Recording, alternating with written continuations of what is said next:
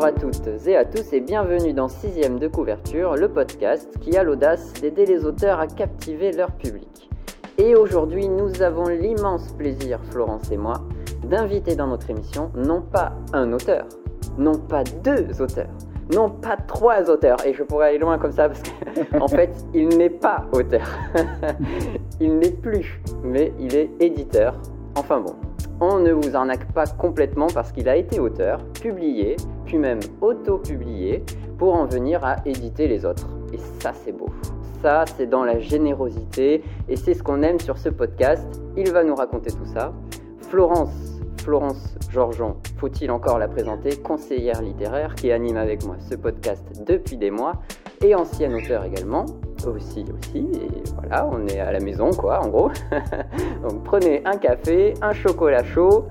Bonjour Florence, bonjour Nassim, comment ça va aujourd'hui? Bonjour, ça va bien? Bonjour, bah, ça, va. Euh, donc bonjour aussi à tous les auditeurs. Euh, donc ouais, ça va même très bien puisque effectivement on fait notre toute première interview, interview sur le podcast avec Nassim Amou, qui, bah, comme tu l'as dit, Bastien, dans ton introduction, a un parcours et des expériences à partager qui vont beaucoup intéresser nos auditeurs. Donc bonjour Nassim et merci d'avoir accepté notre invitation. Euh, merci à vous de m'avoir invité. C'est un plaisir. Je voulais te poser une première question, euh, si tu pouvais un petit peu parler de toi et nous dire quel est ton parcours d'auteur avant d'en venir à l'édition. Oui, bien entendu. Alors donc euh, j'ai commencé effectivement comme vous l'avez dit, euh, comme l'avez fort bien dit. Bon alors excusez-moi, j'ai des oiseaux, euh, ils vont accompagner un petit peu, un petit peu le podcast. Ils mordent pas. donc j'ai commencé effectivement comme auteur. tout d'abord, bon comme tout le monde, j'écrivais un petit peu pour moi, donc des fanfictions, ce genre de ce genre de petits de petits écrits, voilà des, des, petits recueils de nouvelles, etc.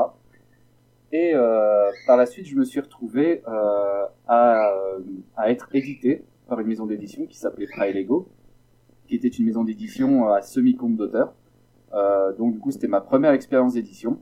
Euh, j'ai trouvé ça intéressant parce que ben, c'était la première fois en fait que qu'un de mes textes était était comment dire lu, avait été publié, avait trouvé avait trouvé un lectorat. Et par la suite, je me suis retourné vers l'auto-édition pour pour tenter une autre expérience encore.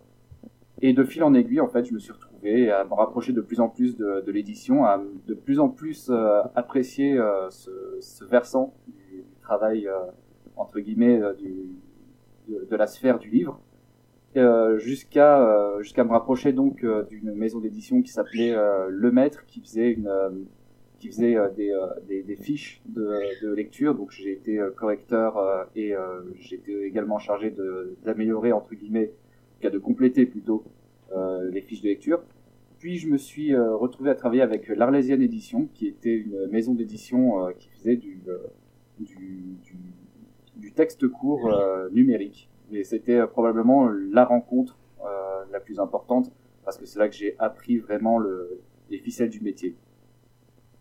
D'accord. Bah, et du coup, est-ce que tu peux nous en dire également un peu plus sur les livres que tu as déjà publiés, au cas où pour que nos auditeurs puissent éventuellement les trouver si ça les intéresse. Tout à fait. Alors euh, le, premier euh, le premier texte qu'on a publié c'était euh, c'était à deux donc avec mon comparse Mike Carré c'était un recueil de nouvelles qui s'appelait 10 mauvaises nouvelles qui n'est plus commercialisé actuellement. Puis ensuite je me suis lancé dans une trilogie de romans d'aventure parce que j'adore les voyages et j'adore l'exploration, j'adore l'aventure. Et du coup j'ai fait une trilogie d'aventure qui se passe dans un un contexte de piraterie qui s'appelle La légende des trois galions et que j'ai euh, republié du coup lorsque j'ai euh, fondé la Quilou. Oh, j'adore l'univers des pirates en plus. ah, c'était passionnant. Super envoûtant, ouais, plein, plein d'aventures en fait. ah, j'ai vraiment, j'ai vraiment aimé euh, travailler là-dessus parce que sur tout le travail préparatoire, c'était extraordinaire de voir toutes ces, toutes ces, toutes ces personnalités, tous ces portraits de, de gens, enfin, les pirates, c'est génial. Ouais, une mention spéciale quand même pour le titre 10 euh, mauvaises nouvelles. Oui. rien, que le, rien que le titre, on achète tout de suite. C'est vrai. J'avoue.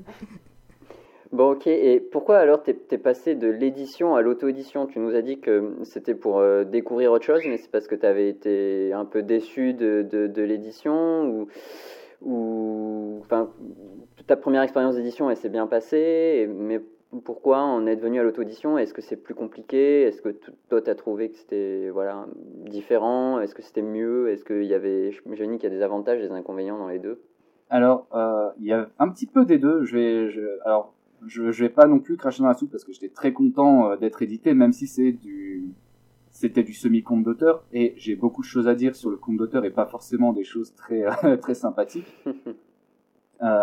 euh, j'étais assez euh, j'étais assez enthousiaste au début puis après euh, c'est vrai que j'ai trouvé l'expérience euh, pas aussi extraordinaire que ce que ça aurait dû être. Mais ça m'a pas foncièrement dégoûté de l'édition en, enfin ça m'a pas fait fuir les maisons d'édition.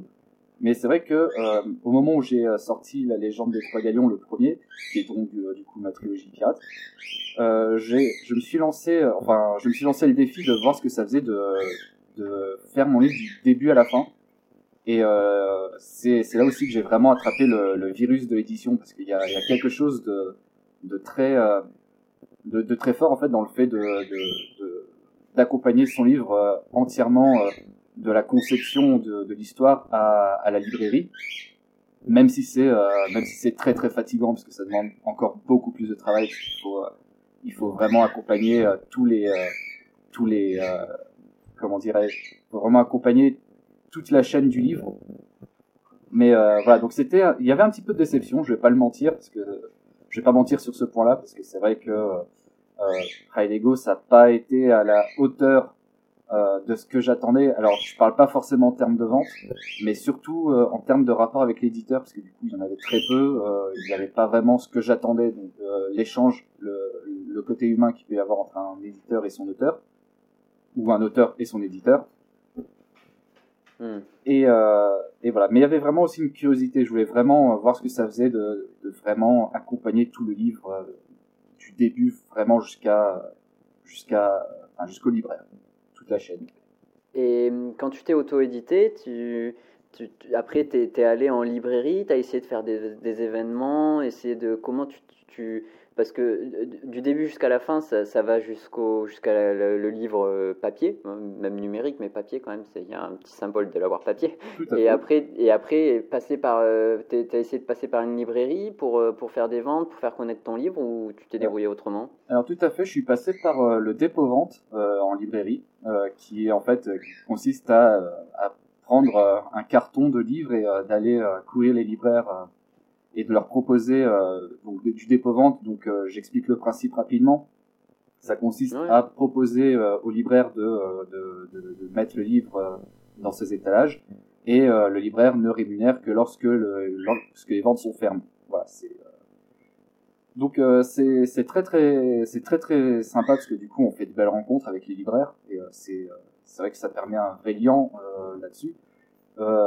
Mais du coup, oui, ça demande un énorme travail de suivi, parce que c'est peut-être un petit peu l'inconvénient, c'est qu'il faut du coup vraiment suivre, parce que les libraires euh, euh aiment bien aussi, euh, euh comment dire, euh, être certain que l'auteur auto-édité qui leur présente un livre ne va pas juste lâcher le livre et partir et partir mm. en espérant en espérant avoir simplement une vitrine commerciale en librairie. voilà, donc c'est c'est vrai que c'est un c'est un vrai travail de suivi. Mais voilà, c'est en gros, je suis passé par là. Alors après, c'est vrai que selon les moyens, moi j'en avais pas beaucoup, j'étais jeune, euh, jeune et chevelu et étudiant. Euh, euh, c'est vrai que du coup, moi à ce moment-là, ben, j'utilisais le, le dépôt. Après, euh, après, je pense qu'il y a, euh, il doit y avoir plein de, plein de d'alternatives, notamment pour, pour, se rapprocher d'un diffuseur qui permettra de, de, enfin de, diffuser le livre comme son nom l'indique. voilà, je pense que il y a probablement plus maintenant de de, solutions à ce niveau-là que quand moi je le faisais, parce que moi c'était euh, mon livre était sorti en 2011, euh, c'est vrai que l'auto-édition a explosé entre temps. D'accord. Euh, c'est vrai que c'est. Est-ce que tu penses qu'il faut avoir des, des compétences euh, pour, euh, pour s'auto-éditer? Parce que j'imagine que tu as dû euh, utiliser des logiciels et. Alors, enfin, voilà, quand, quand on n'y connaît rien, comment est-ce qu'on fait? Qu'est-ce que tu conseillerais? Alors c'est vrai qu'effectivement, euh, pour euh, pour s'auto-éditer, il faut euh, il faut en fait la principale connaissance, une compétence entre guillemets, c'est la curiosité. En fait, c'est tout tout bizarre à dire, mais c'est vrai que quand on se quand on écrit un livre, il faut réussir à se le modéliser, à savoir à savoir quelles sont les, les normes qu'il y a euh, qui sont en vigueur dans l'édition, c'est-à-dire par exemple le fait que la première page doit être blanche, que euh, qu'il y a des interlignes spéciaux à respecter, qu'il y a des euh, enfin euh, Google m'a beaucoup aidé là-dessus et aussi euh, ma, ma bibliothèque puisqu'en gros ce que j'ai fait c'est simplement par assimilation. Après pour les logiciels, euh, il y en a certainement, il y en a c'est vrai qui euh, qui aident beaucoup. Je pense à InDesign par exemple, mais euh, moi globalement Word m'a suffi. Euh, Word m'a suffi. Un, un bon copain graphiste aussi euh, pour la couverture. Ah. Euh, ça, ça peut aider. Après, sinon Photoshop peut aussi euh, peut, peut aussi pas mal pas mal aider. Euh, c'est vrai que sur les logiciels, finalement, on peut vraiment faire quelque chose de, de très très bon avec euh, ben, avec euh, beaucoup de avec très peu de logiciels. Finalement, un, un traitement de texte, finalement, ça peut être largement euh, largement suffisant quand on quand on quand on est vraiment euh, perfectionniste, etc. Et c'est vrai que cependant avoir d'autres logiciels qui peuvent aider, euh, ça, peut être euh, ça peut être pas plus mal. Euh, mais voilà, donc globalement, je dirais que la principale compétence, c'est vraiment la curiosité, c'est c'est vraiment se demander, se demander à quoi ressemble son livre.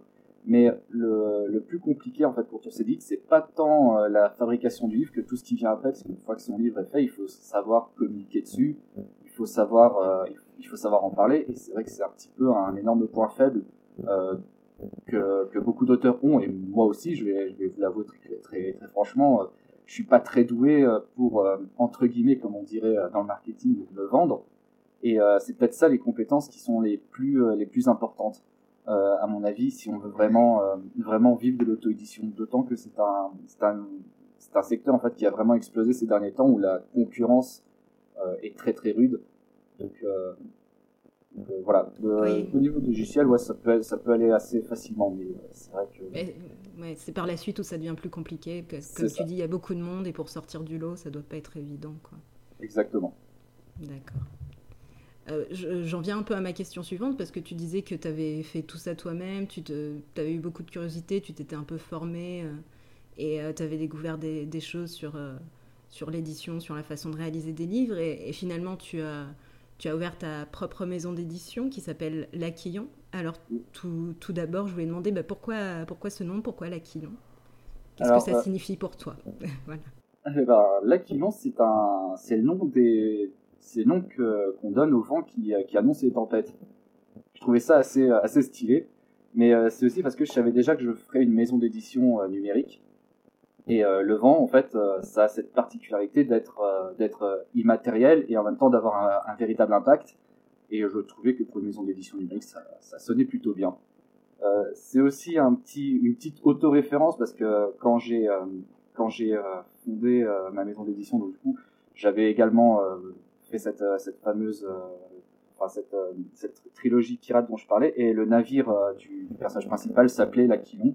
Et euh, donc du coup, je, du coup, je, je trouvais ça assez sympa euh, d'imaginer, enfin de, de, de voir ça comme étant euh, mon navire et Ah. ma conquête de, de- des océans littéraires. C'est ça, bah oui. Et puis en plus, j'ai enfin, vu sur ton site que tu- ta ligne éditoriale, c'était plutôt le, le voyage. Donc, euh, donc Oui. comment t'en es venu à choisir d'ailleurs cette ligne éditoriale? Alors, euh, la, la maison d'édition, je l'ai, je l'ai, euh, je l'avais fondée avec, euh, j'ai fondé avec euh, mon ami Arthur Serre, qui, euh, qui est parti vivre ses propres aventures et qui est toujours mon ami, ceci dit, je précise. et en fait, c'est un, c'est un, c'est un grand voyageur, contrairement à moi qui suis assez, euh, assez sédentaire. Lui, il voyage énormément. Et euh, ce que j'aimais bien, c'était euh, quand il revenait, euh, on se posait, on se posait dans, dans un bar et il me racontait ses voyages. Et euh, du coup, moi, ça me permettait de voyager par, par procuration. Et, euh, et donc, du coup, je, me suis pris d'une vraie passion en fait pour euh, pour les voyages, pour ces gens qui sont capables de partir très très loin et euh, de revenir et de, enfin qui ont la capacité à nous faire voyager avec leurs mots. Donc voilà, je, me suis vraiment pris d'une énorme passion pour le récit de voyage et à partir du moment où je me suis dit qu'on allait faire du récit de voyage, tout s'est enclenché, c'est allé très très vite, c'était vraiment le déclic quelque part. Voilà, c'est vraiment le, la, la raison principale, c'est que euh, j'aime les récits de voyage. Je trouve aussi que c'est un genre qui n'est pas très très représenté, euh, qui est un petit peu, euh, alors, qui tombe peut-être un peu en désuétude parfois, même si on a encore des grands noms. hein. On a vrai. Tesson, Mike Horn, Bien sûr. C'est vrai que passer, passer ces, deux, ces, ces, deux grands noms et quelques classiques comme, comme Alexandra Davinel, on est on est surtout sur sur du du guide et je trouve que le guide c'est c'est très pratique mais ce n'est que ça c'est que pratique alors que le récit le récit de voyage ça, ça a un supplément d'âme un supplément de cœur et je je en fait, je suis vraiment, enfin moi, je, moi c'est vraiment mon truc euh, depuis que depuis que j'ai l'opportunité de lire tout un tas de récits de voyage, je suis ultra heureux. Donc euh, voilà, c'est vraiment euh, vraiment un genre que, qui, qui me tient qui me tient à cœur. Ça, ça me fait penser à, à Ben Mazué, c'est un auteur-compositeur un peu slammer, on va dire, enfin qui fait des, des, des, jolies chansons, qui fait des très jolis textes, et il écrit pour d'autres pour d'autres artistes. Et dans une interview, il expliquait que quand on lui demande un texte et qu'il sèche, euh, il a vraiment aucun sujet, il sait pas quoi proposer et qu'il a peur de décevoir, il propose un texte sur le voyage.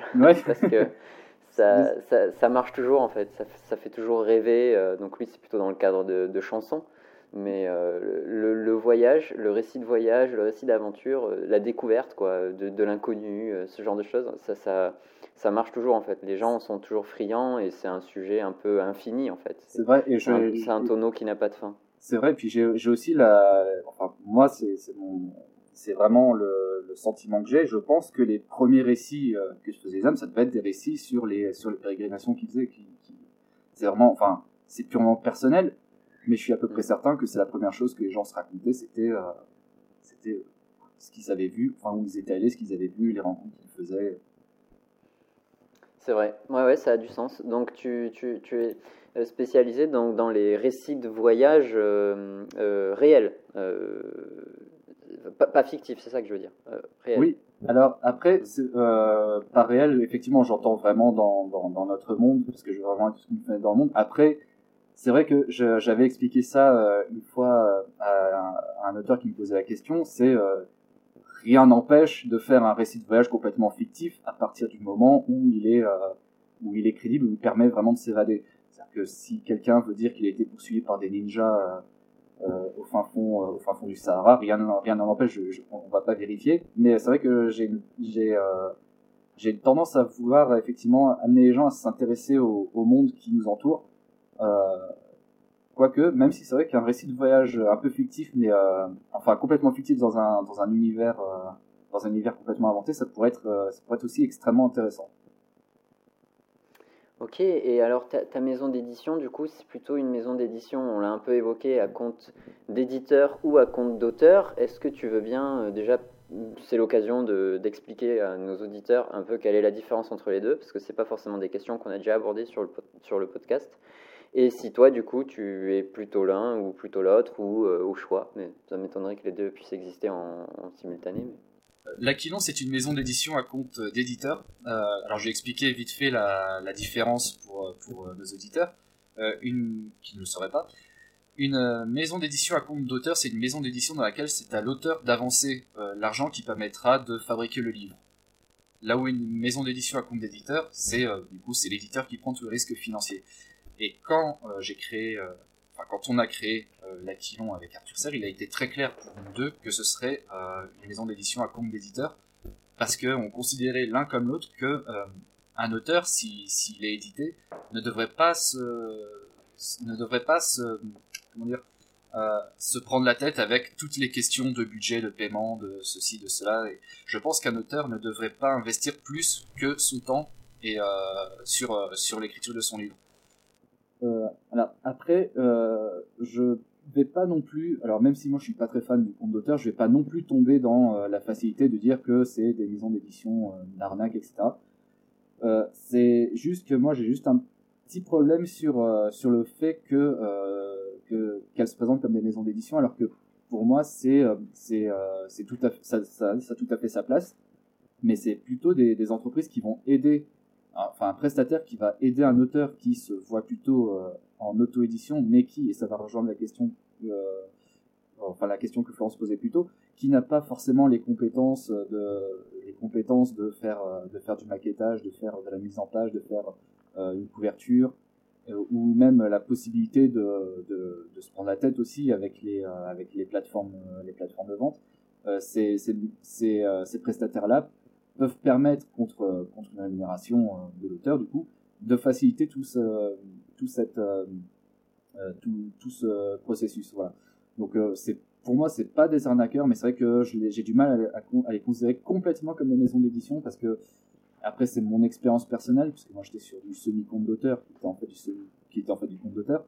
Euh, j'ai pas retrouvé en fait le lien qu'il peut y avoir euh, entre l'auteur et l'éditeur euh, dans la mesure où finalement vu que c'est l'auteur qui prend les risques financiers l'éditeur euh, finalement on fait que fait que récupérer récupérer ses, ses émoluments on va dire euh, il n'y a pas ce côté accompagnement, ce côté euh, travail à deux sur euh, sur sur le livre. Voilà, c'est pour moi c'est la, la, principale différence. Et quand on a fondé l'Aquilon, en fait, pour moi c'était clair qu'on devait vraiment s'investir dans, dans, tous les sens du terme auprès des auteurs, histoire de faire en sorte que leur, leur livre, que, ce qui était un manuscrit devienne un livre lu et, apprécié de préférence. Ok, ouais, c'est vrai que on peut, euh, en gros, c'est en termes d'implication finalement, en termes d'implication de l'éditeur, à partir du moment où il prend des risques euh, aussi bah, euh, il est plus à même, on va dire, de s'investir dans l'accompagnement et le suivi de, de, des ventes et même des, choses comme ça. Mais je crois que c'est, j'avais entendu quelque part que c'était pas évident quand même de, connaître les chiffres de vente auprès des différents libraires et tout. C'est une donnée assez obscure. Je sais pas si si tu es un peu dans ce, dans ce sens-là, toi aussi, ou pas? Alors, c'est euh, vrai que c'est. Alors, après, je peux parler uniquement du numérique, parce que voilà, la, la Quilon, c'est une l'édition du numérique. Euh, donc, euh, pour ma part, moi, j'ai les des chiffres de vente chaque chaque mois parce que j'ai accès à enfin je, je travaille avec un, un, diffuseur qui est extraordinaire voilà ça c'est dit et euh, du coup qui est euh, qui est effectivement euh, très très très très enfin, très sérieux et qui, qui fait un suivi au plus près. Après, je c'est vrai que je pense que lorsqu'on a, enfin, j'imagine qu'une une machine de guerre comme Gallimard par exemple, qui a qui a énormément de points de vente et énormément, je pense que le suivi doit être assez compliqué. Euh, mais c'est vrai que n'étant pas spécialement concerné par ce problème-là, euh, je saurais le dire. Alors c'est vrai que quand j'étais en auto-édition, euh, il y avait aussi ce côté un petit peu euh, difficile de savoir si euh, si le livre a été vendu ou s'il a été mis au pilon pour une raison X ou Y. c'est vrai que c'est une c'est une donnée assez assez compliquée, en tout cas quand on est auto-édité. c'est une donnée qui est compliquée à collecter parce que, parce que finalement, c'est vrai qu'on peut toujours se poser la question de qu'est-ce qui fait croire que voilà. Et mm. en ce sens, euh, les plateformes de vente en ligne, et là je vais dire un gros mot pour certains, mais euh, prenons Amazon par exemple, quand on sur le programme KDP, c'est vrai qu'il permet un suivi beaucoup plus, euh, beaucoup plus simple. Euh, moi qui qui, est, qui était, enfin qui, qui, qui suis passé par, par KDP, c'est vrai que là pour le coup, c'est assez simple. Amazon donne les chiffres. Après, c'est vrai qu'on n'est jamais vraiment, on peut jamais vraiment être sûr à 100% qu'il n'y ait pas un ou deux exemplaires qui aient été scamotés ça et là. Ça c'est.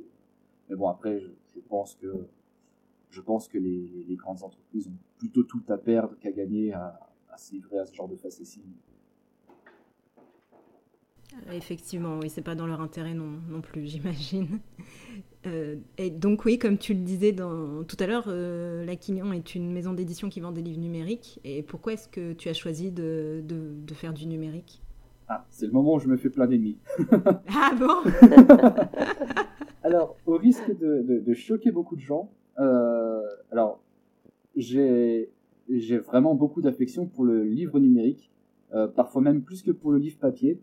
Euh, mais alors je vais m'expliquer. Quand je parle de livre numérique, il faut comprendre liseuse. J'ai tenu pour la première fois une Kindle il y a quelques années maintenant. Non, c'était pas une Kindle, c'était une, une Kobo de, c'était une Kobo. Et j'ai trouvé ça génial parce que c'est euh, moi qui ai des problèmes de vue. Hein, j'ai loin d'avoir euh, un œil d'aigle. avoir avoir un, écran qui ne soit pas rétroéclairé, qui permet de, zoomer, qui permet de, enfin qui garde sa page automatiquement, qui, euh, sur lequel je peux aussi pas mal moduler le texte. C'est-à-dire que si je veux, euh, si je veux augmenter la police de caractère, je le fais. Si je veux, si je veux augmenter l'interligne, je peux, je peux le faire. Enfin, voilà, vraiment pouvoir lire confortablement sans me fatiguer les yeux. C'est, c'est, vrai que moi, ça m'a tout de suite parlé. D'autant que j'ai découvert qu'en plus, enfin, j'avais découvert à ce moment-là qu'il y avait en plus de, les liseuses embarquent aussi des polices pour les, pour les personnes qui sont dyslexiques. Je trouve ça super. Enfin voilà, pour moi, c'est, vraiment un, une, une, expérience de lecture qui est, euh, qui est assez incomparable. Et euh, tout en comprenant parfaitement en fait euh, l'attachement qu'on peut avoir qu'on peut avoir au livre, parce que c'est vrai que le livre papier c'est c'est c'est un très bel objet et que que voilà je, je, je ne tourne pas du tout le dos à, à, à, ce support parce que enfin, ma bibliothèque de 1000 livres pourrait, pourrait, pourrait en témoigner. Mais c'est vrai que il y a cette il y a ce côté confort avec le livre numérique euh, qui, moi, m'a tout de suite plu, et surtout ce côté euh, finalement euh, assez, assez, assez inclusif, et, et je dirais même je même que ça permet peut-être même plus facilement de populariser, c'est-à-dire que de populariser la lecture, c'est-à-dire que pour moi le, livre numérique euh, c'est euh, c'est un support qui déjà permet de mieux rémunérer les auteurs parce qu'il n'y a pas tous les coûts qui sont inhérents à la fabrication d'un livre qui sont à prendre en compte donc du coup, ça permet de mieux rémunérer les auteurs et aussi euh, de comment dire de, pouvoir prendre plus de risques euh, sur la publication. Euh, je prends un exemple. moi, j'ai dans le catalogue de la Quillon, de la Quillon, il y a y a un livre qui s'appelle Les carnets de bord du capitaine Hugo Lebrac de Lucille Cotin, qui est une, fantaisie littéraire qui est absolument géniale. Je, vous recommande à tous à tous ce, ce texte. C'est vraiment de la c'est vraiment un texte comme comme j'en avais rarement lu. Et, euh, et euh, c'est Jean en fait qui aurait du mal à, à trouver euh, une place chez un éditeur un peu plus classique dans la mesure où c'est vraiment un texte qui qui est très comment dirais-je pas, pas académique mais voilà qui, qui, qui, pourrait peut-être sembler un petit peu un petit peu fermé à, à, à, ce qu'on appellerait un peu grossièrement le, grand public euh, pour moi, le numérique, ça permet, euh, sans prendre trop de risques, finalement, de, publier des, textes, enfin des vraies perles, et de, sauvegarder des, des genres littéraires qui, euh, qui tombent en désuétude, comme par exemple les, recueils de nouvelles, les recueils de poèmes, qui, qui malheureusement ont souvent du mal à trouver un, éditeur, parce que parce que les, qu'on considère que ça aura beaucoup moins de chances de se vendre que du roman. Et euh, voilà, donc du coup, euh, pour moi, le, le, numérique, ça permet de, ça permet d'avoir, euh, enfin vraiment de d'ouvrir le champ des possibles, d'avoir de, d'avoir des, des, textes qu'on qu'on pouvait même pas espérer voir voir émerger. Et puis il y a enfin un dernier truc qui, qui, qui m'a, enfin un dernier un dernier argument moi qui m'a qui m'a convaincu de me lancer uniquement dans le numérique avec Aquinon, c'est que comme on fait du récit de voyage, c'est-à-dire que je considère que euh, que euh, les livres de Aquilon s'adressent à des voyageurs. Et euh, c'est vrai que prendre une bibliothèque dans, dans son sac, euh, c'est plus simple quand elle, quand elle a un écran et qu'elle fait à peu près 12 cm sur, sur 10. donc voilà, il y a ce côté facile à, facile à embarquer. Et moi, ça me paraissait logique. Enfin, pour moi, l'image que j'ai du, voyageur qui est sous Aquilon, c'est vraiment quelqu'un avec une liseuse et qui peut, du coup, à n'importe quel moment, prendre toute une bibliothèque. voilà, c'est vraiment une, ça permet une pratique euh, nomade de la littérature que, qui, me plaît, moi. Je savais que j'avais dit que je me fais des ennemis. ça, ça commence. On les entend grogner. Mais effectivement, je suis assez d'accord. Euh, bah, effectivement, le numérique a un avantage pour les auteurs, comme tu le disais, avec la rémunération. Et moi, je sais que quand je suis partie en Corée, euh, euh, en voyage, euh, j'ai emmené ma liseuse parce que, comme tu le dis, bah, je me voyais pas emmener 3-4 euh, livres dans ma valise, qui est déjà limitée au niveau du poids. Donc, donc voilà, c'est vrai que c'est super pratique. Et il y avait, un, enfin, il y avait une, anecdote à laquelle je pensais en, t'écoutant parler, c'est que bah, j'ai travaillé dans, dans, dans dans l'édition de guide de voyage. Donc on, est, on reste dans le voyage. et je me rappelle, je me rappelle qu'à une époque, on faisait la réédition d'un guide sur Naples, je crois. Euh, et euh, j'avais découvert, c'était à l'époque, euh, j'étais stagiaire, donc, donc j'avais découvert que pour faire cette réédition, ils avaient pilonné les 2000 exemplaires de l'édition précédente. Parce que voilà, tu peux pas faire une nouvelle édition si tu restes des exemplaires sur les bras, ça n'a aucun sens. voilà. Et, Et c'est quand tu, quand tu vois ça, tu dis ah oui, bah avec le numérique, ça serait pas arrivé. Enfin, c'est quand même 2000 exemplaires d'un livre qui partent en fumée. Enfin, c'est... Ouais. Donc, ouais. Beaucoup d'avantages. En tout cas, l'argument du, du, effectivement du voyageur nomade euh, cassaliseuse, euh, c'est un argument implacable, quoi. C'est euh, un, un, très très bon, un très très bon argument qui colle bien avec la ligne éditoriale de, de l'Aquilon. Ça, ah c'est clair.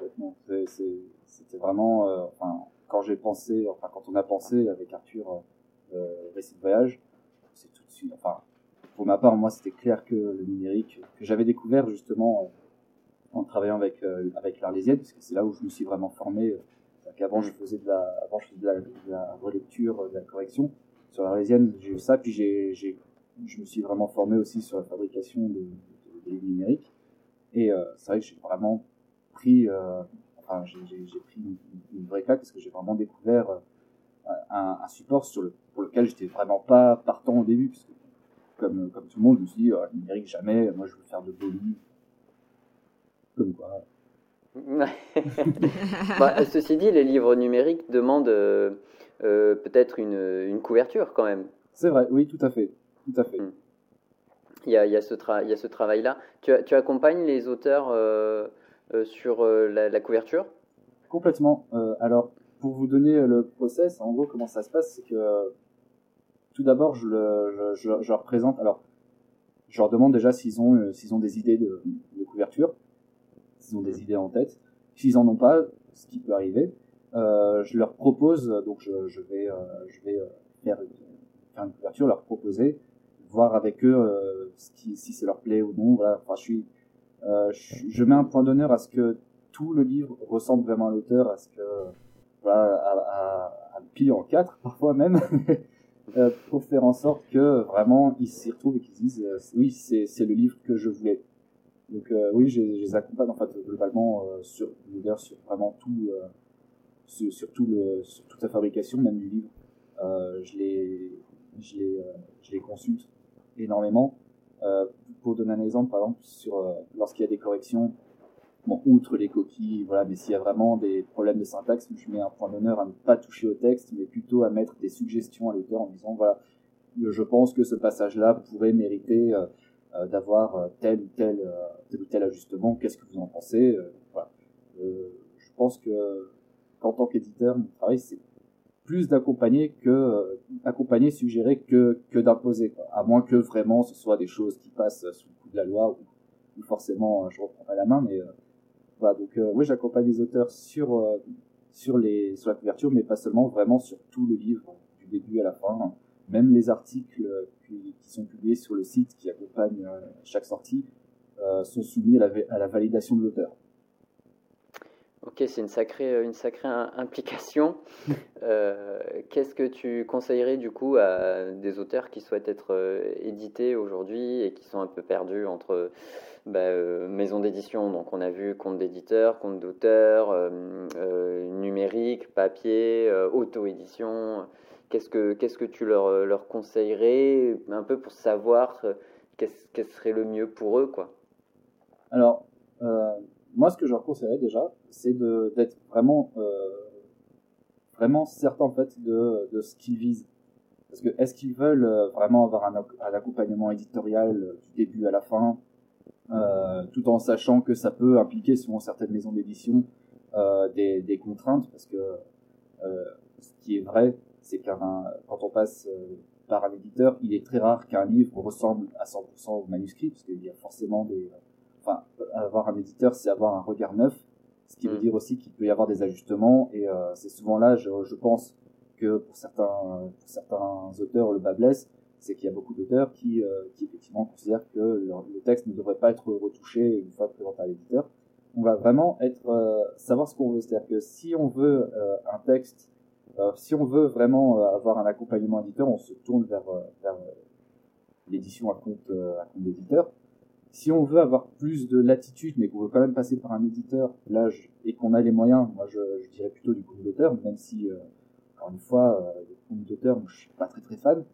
Hmm. Et si vraiment on veut avoir une liberté totale, mais accepter aussi du coup de prendre les, les contraintes qui vont avec, euh, moi je, je, je conseillerais plutôt d'aller sur de l'auto-édition. Mais il faut vraiment être conscient du fait que l'auto-édition, c'est pas simplement écrire, mettre sur KDP et, ou sur Kobo et, et mm. laisser les choses se faire. Il faut vraiment du coup accompagner, en fait, endosser tout le travail d'éditeur, c'est-à-dire en gros euh, corriger, savoir euh, faire faire corriger son texte par un tiers, parce que euh, je pense que je pense que tous les auteurs qui nous écoutent le savent.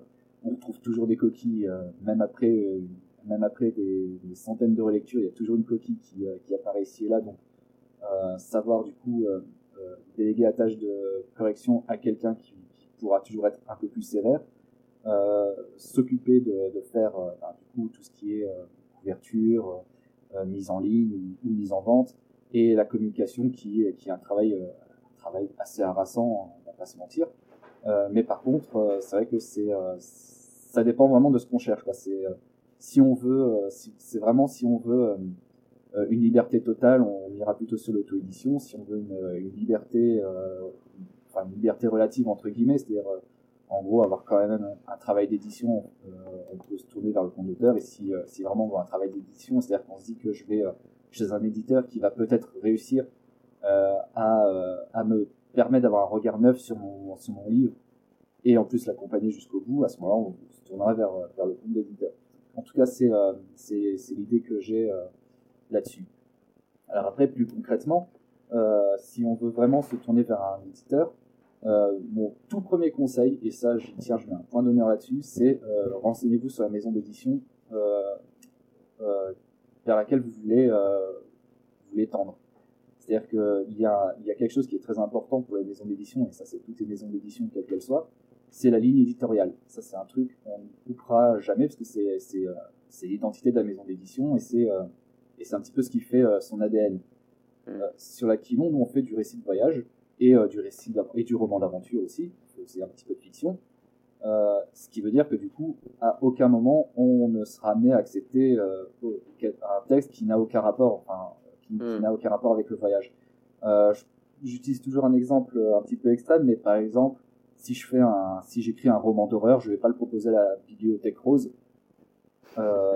donc, donc voilà, c'est un petit peu le, c'est un petit peu le même, le même cas. Et c'est vrai que c'est un piège dans lequel beaucoup d'auteurs tombent euh, c'est que en général ils envoient euh, ils envoient le manuscrit parfois à des maisons d'édition euh, enfin qui se disent voilà je vais envoyer à plusieurs maisons d'édition et on verra celle qui accepte et alors le problème c'est pas c'est pas que les maisons d'édition vont ensuite griller l'auteur ça ça j'y crois pas une seule seconde mais c'est que l'auteur du coup va va recevoir des refus et, et se démotiver et c'est c'est pour ça que c'est un piège et du coup tomber dans une spirale de de voilà, euh, personne ne publie, personne, personne ne veut de mes textes.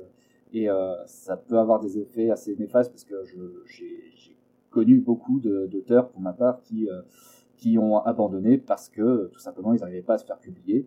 Sauf que enfin, j'ai le cas précis, moi, d'un auteur qui, qui s'était qui, qui s'était rapproché d'une maison d'édition qui, qui, faisait, je sais plus, je crois qu'il faisait du fantastique, il est arrivé avec, euh, avec un, polar, ça n'a ça, pas matché. Quoi.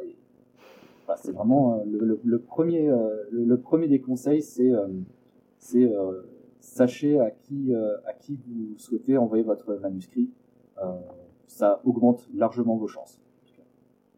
en tout cas, tu as soulevé un point sur lequel là, je, je souhaite rebondir, c'est effectivement ce, moi, je pense qu'il y a une peur, tu vois. Euh, moi, je dis pas ça parce que je suis en compagnie d'une conseillère littéraire et d'un éditeur. Hein. mais euh, il y a, y a euh, imagine, tu t'auto-édites, tu vois. J'ai l'impression qu'en gros, tu voilà, un coach littéraire pour voir ton non, c'est bon, allez, je, gère, je gère, allez. Donc tu repousses. Euh, maintenant, je vais passer par un éditeur qui va me relire. Non, non, mais c'est bon, je suis sûr de moi, euh, donc c'est bon, je repousse. Euh, tu finis par t'auto-éditer tout seul, et là, tu vends pas, tu vends rien du tout. Ben, t'as rien en fait, tu vois, tu te retrouves genre seul avec ton échec. Il n'y a pas de. Alors que quand tu te fais accompagner, tu, tu, sais que ce que tu, ce que tu proposes au public, ça se tient à la route, parce qu'en fait, tu t'es fait accompagner avant. Et je pense que pour certains, certains auteurs, ils vont avoir peur en fait de la relecture et ils vont attendre le dernier moment, le verdict final euh, du public Et là, ils vont se planter et au final, le livre, il part à la poubelle alors qu'il avait peut-être du potentiel. Donc je trouve que c'est un peu dommage. C'est vrai, mais faut dire aussi que qu'écrire, c'est un, un, acte qui est, enfin, qui va chercher dans le plus intime. Et c'est vrai que c'est surtout, euh, surtout la première publication, on a beaucoup de mal en fait à, à, se faire relire. Et c'est vrai qu'on a toujours un petit peu peur du rejet, peur de, peur de, voilà, de, qu'on dise que c'est nul. Mais euh, alors, je, enfin, je, je, parle en connaissance de cause, j'ai très bien ressenti cela. Mais c'est vrai qu'à un moment donné, on doit se dire, euh, peut-être que peut-être qu'il faut que je, je, prenne le risque qu'on me dise que ce que je fais n'est n'est pas n'est pas à la hauteur ou quoi, ce qui me permettrait éventuellement de, de, de, de m'améliorer. Et, euh, et pour moi, le, le, le fait d'être auteur, c'est euh, tout, toujours chercher à euh, toujours chercher à se surpasser. Euh, ça fait un petit peu, ça fait un petit peu shonen manga de dire ça, mais euh, mais euh, c'est vrai que parfois je relis des, des, vieux textes que j'ai écrits et à l'époque je, je, trouvais ça extraordinaire, puis je les relis maintenant, je me dis non, bien sûr que c'est bien sûr que ça pouvait pas être édité. Euh, je pense que pour pouvoir euh, se lancer dans l'écriture et surtout l'écriture en étant publié de façon sereine, il faut avoir cette, euh, cette capacité à prendre du recul et, et à accepter le risque justement qu'on se dise oui mais ça ça c'est ça c'est pas ça c'est à améliorer voilà je pense qu'il y a rien à perdre et au contraire euh, d'autant que que ce soit les, les conseillers ou, ou, les éditeurs ou, ou même les bêta lecteurs ou n'importe qui Mm. en général qui, qui est dans, dans, la boucle, en général, euh, ce sont des gens qui, euh, qui sont toujours bienveillants, même dans, même dans les critiques. Euh, voilà, on a, enfin, je pense qu'aucun professionnel du livre n'a intérêt à, à euh, écraser un jeune auteur qui se lance et qui a le courage justement de, de présenter, de présenter son texte. Donc, moi, le conseil que je donne vraiment aux jeunes auteurs, c'est n'ayez pas peur de, n'ayez pas peur du, rejet ou n'ayez pas peur de l'échec.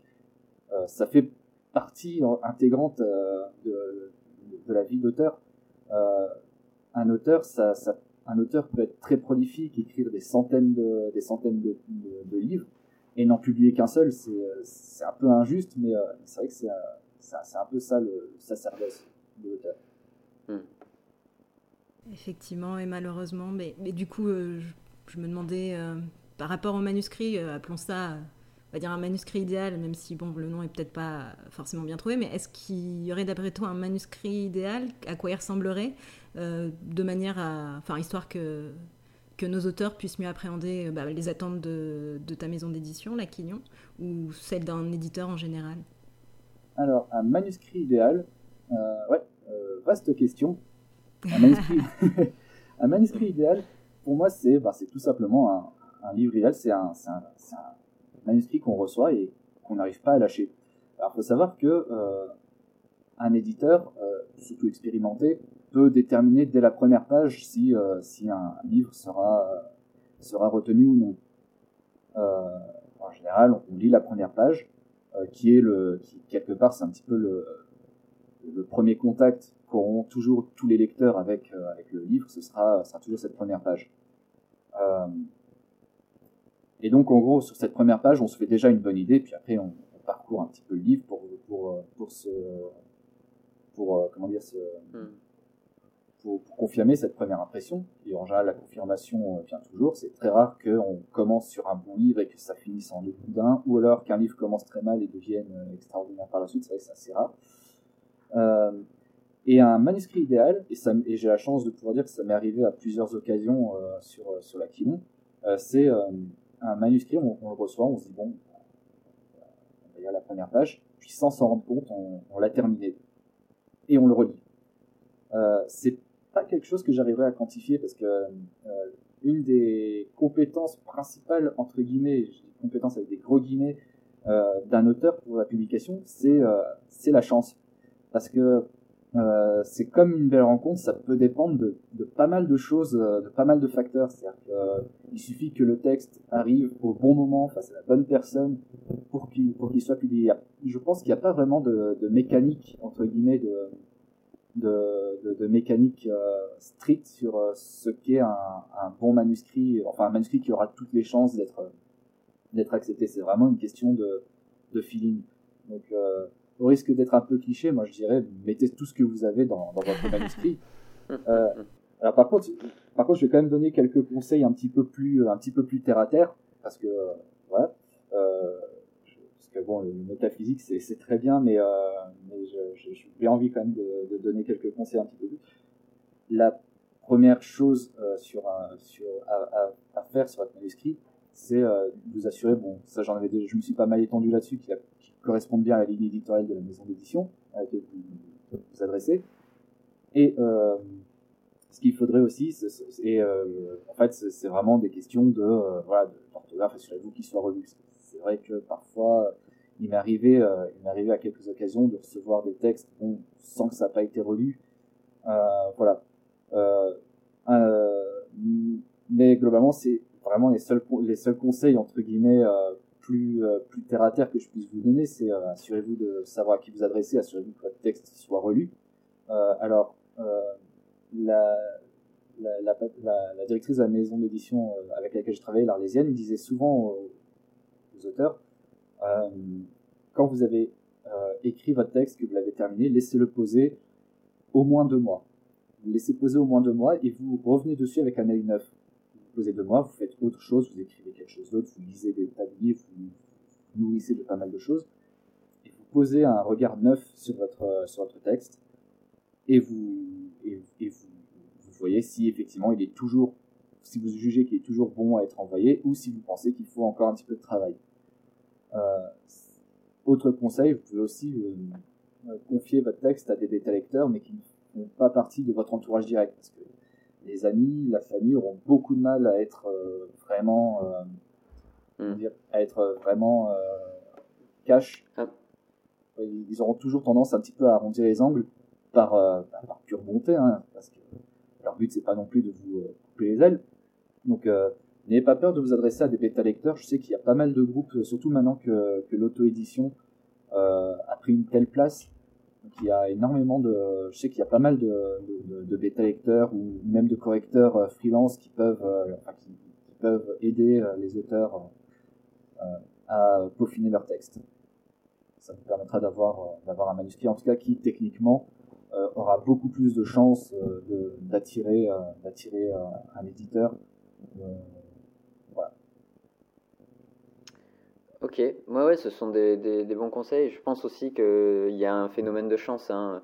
Donc euh, si jamais il y a des auteurs qui nous écoutent, qui ont déjà fait tout ça et que ça n'a encore rien donné, je, je pense qu'il faut, il faut persévérer parce qu'il y, y, y, y a, clairement aussi un facteur chance. Euh, c'est sûr que quelqu'un quelqu'un qui ne fait rien, euh, ne, ne, voilà, bah, s'il fait rien, il n'aura pas de résultat.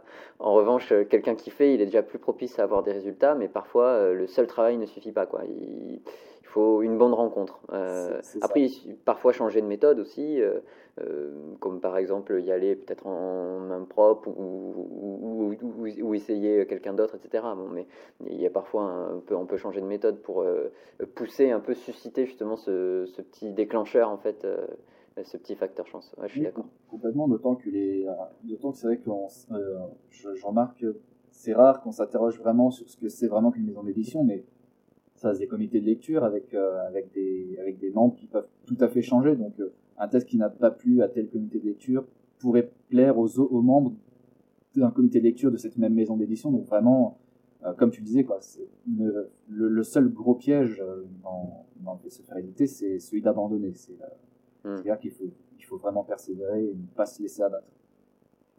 Il faut, il faut être patient, ça c'est sûr, il faut être patient. Et de ton côté, qu'est-ce que tu espères pour euh, l'avenir euh, l'avenir de, de, de l'Aquilon? Alors, ce que j'adorerais, ce serait un récivage dans l'espace. Donc, euh, Thomas Pesquet, si, si tu nous écoutes. Thomas Pesquet nous écoute. Ok, on va, on va se débrouiller. On va essayer de lui passer l'épisode. Bon, plus sérieusement, plus sérieusement euh, moi, ce que je souhaite, tout simplement, c'est de pouvoir continuer, euh, sur, continuer sur ma lancée et, et pouvoir, pouvoir continuer à, à voyager avec, euh, avec les auteurs que, que, je publie et ceux qui, ceux qui viendront au site. Et j'espère aussi vraiment qu'ils arriveront à, à, toucher de plus en plus de, de plus en plus de monde parce que euh, je pense que le récit même si c'est pas le genre le plus en vogue, c'est un, un genre qui fait du bien. Euh, bah, je vais, je ressasser un, mauvais souvenir, mais pendant le confinement, par exemple, je sais que il y a, il y a pas mal de, de, de, lecteurs qui se sont plongés dans, dans, dans, des récits de voyage parce que ça leur permettait de s'évader et c'est vrai que ça, ça a cette force-là. Euh, je vais citer un de mes auteurs, euh, je vais lui voler une phrase, donc, Geoffroy Barbie, qui a fait un super récit de voyage sur l'Australie qui s'appelle Crikey, très vaste et on l'a lu, on est parti en Australie. Hein. et qui disait que en fait le, pour lui, le récit de voyage, c'est euh, un genre littéraire le, populaire, mais au sens le plus noble du terme, parce que c'est vraiment un récit qui s'adresse à tout le monde. Et euh, je suis assez d'accord avec lui, c'est vrai que quand on, quand on un récit de voyage, euh, on, est pris vraiment au trip. Et je pense que même l'auteur qui, qui part, en fait, je, pense que le voyage, ça nous, rend un petit peu plus poète, parce que c'est vrai que les, récits de voyage en général, on a toujours cette espèce de, de, de petite poésie parce qu'on se retrouve devant un, un, paysage qui va nous, euh, qui va nous émouvoir. On va se retrouver euh, face à des gens, euh, face à, face à des rencontres qui vont nous sortir de nous-mêmes. Et voilà. Donc j'espère vraiment avec que, que l'Aquilon va pouvoir continuer sur sa lancée et, et toucher de plus en plus de, de, lecteurs qui pourront effectivement découvrir un genre littéraire qui, qui, bah, qui a énormément de choses à offrir. Ben, je l'espère euh, vraiment pour toi, parce que ce serait bien. Merci. Euh, j'ai écouté, euh, j'ai vu que tu avais un podcast, j'ai écouté quelques épisodes. Est-ce que tu peux dire à, nos auditeurs où est-ce qu'ils peuvent te retrouver? Oui, bien sûr. Alors, donc, le podcast, c'est Lire plus loin. Effectivement, c'est un petit magazine dans lequel chaque mois je présente, je présente l'actualité de, de l'Aquilon. Et donc, alors, vous pouvez le retrouver sur le site internet l'aquilon-édition.com. Sinon, on est, on est sur, sur SoundCloud et sur sur pas mal de, pas mal de, de, plateformes de, podcast, notamment sur, sur PodCloud, qui est notre hébergeur. On, te, on mettra de toute façon le lien euh, euh, directement attaché. Euh, et puis voilà, un petit coucou à PodCloud, parce qu'effectivement, je, connais aussi de mon côté. et ils sont, ils, sont vraiment, ils sont vraiment cool. Ils sont vraiment super sympas. Hmm. Ils sont très drôles. C'est vrai. Ok, et toujours côté podcast, du coup, c'est quels sont tes, tes préférés, vraiment euh, hors, euh, hors euh, littérature ou vraiment quel genre de podcast tu écoutes? Alors déjà, sixième de couverture que j'ai découvert, c'est bon. et un podcast formidable. c'est extraordinaire, le meilleur. Et non, mais vraiment, vraiment, je trouve, je trouve ça très bien d'avoir un podcast qui s'adresse aux auteurs parce que c'est, c'est vrai que c'est des questions qui reviennent, qui reviennent très souvent et je trouve que vous y répondez très bien.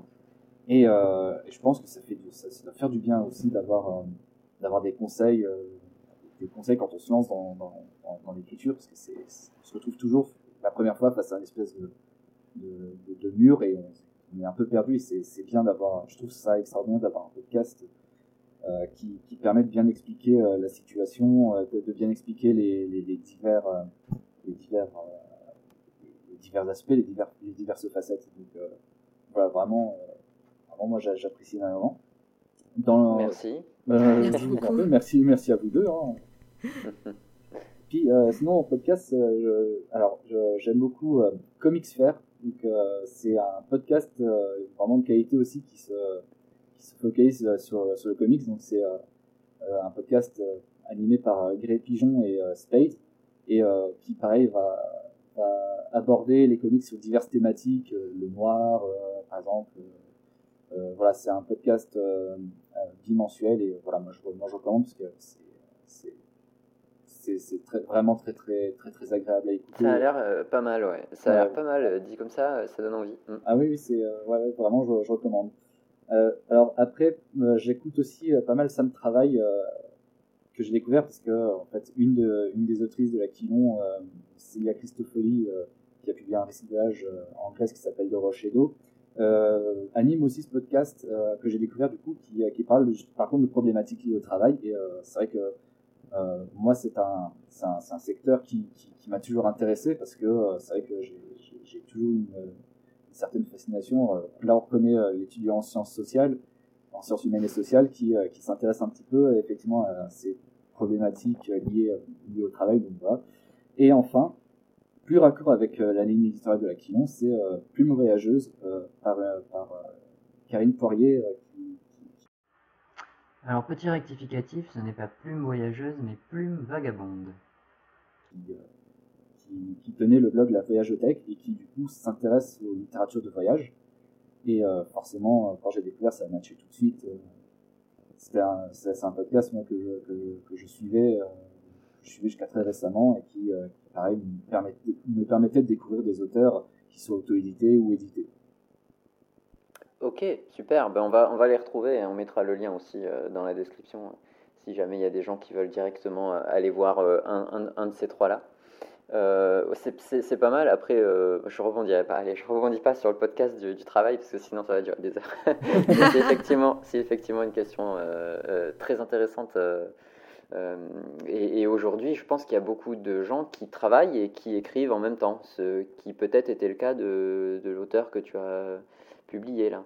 Oui, peut-être. Oui, ouais, mais la, je pense que la majorité, je, crois même que la totalité des auteurs que, que je publie travail à côté. Et hmm. ça, c'est vrai que avec la disparition du mécénat, c'est un peu plus euh, un peu plus compliqué effectivement, et c'est vrai que ça ajoute une, dose de difficulté aux auteurs parce que la plupart sont, salariés. Euh, et euh, c'est vrai que ça peut parfois être un frein, un sérieux frein pour certains quand, quand le travail devient trop pénible. ça c'est un autre un autre sujet. Ouais, ouais. mais bien sûr, c'est important d'avoir une soupape et d'avoir d'autres choses euh, et de, de, nourrir sa créativité. Il y a aussi un processus de production où on est quand même assez fier quand on écrit euh, page après page. Tu vois, c'est assez valorisant aussi. Quoi. C'est vrai, c'est vrai que c'est même un, parfois même un exutoire. Hmm. Quand j'écrivais, j'étais, euh, j'étais à la fois à la fac et en même temps je devais, je devais travailler en plus. Donc c'est vrai qu'avoir un espace de liberté, un espace oui, un espace à moi, finalement, ça, fait du bien, ça se fait un petit peu euh, thérapeutique. Eh ben, merci, merci beaucoup Nassim d'avoir participé, d'avoir participé à ce, ce, podcast euh, avec cet épisode et cette interview. Franchement, j'ai appris plein de trucs. Ah, merci, merci, à tous les deux. merci à tous les deux. C'était vraiment, euh, vraiment super. J'ai passé un excellent moment. Je vous remercie de m'avoir rendu votre micro. Ah, c'était un plaisir de te recevoir en tout cas. On a, c'était vraiment super intéressant on te, retrouvera sur, euh, sur ton podcast. Merci à vous et je salue du coup aussi euh, tous, les, euh, tous les auditeurs. Je salue à tous. Et, Nous les saluons aussi du coup. si cet épisode vous a plu, peut-être que vous vous demandez comment vous pouvez faire pour nous soutenir. Eh bien c'est simple, il y a trois moyens de le faire. Quels sont-ils Florence? Alors le premier est de vous abonner à ce podcast pour nous montrer qu'il vous plaît et on publie un épisode tous les 15 jours. Ok. Le second, c'est de partager sur vos réseaux sociaux ce podcast. Et le dernier est de noter 5 étoiles ou le maximum euh, d'étoiles possible en fonction de la plateforme, euh, ce podcast bah, sur la plateforme que vous utilisez. Eh bien, merci à tous et à bientôt pour un nouvel épisode. À bientôt, ciao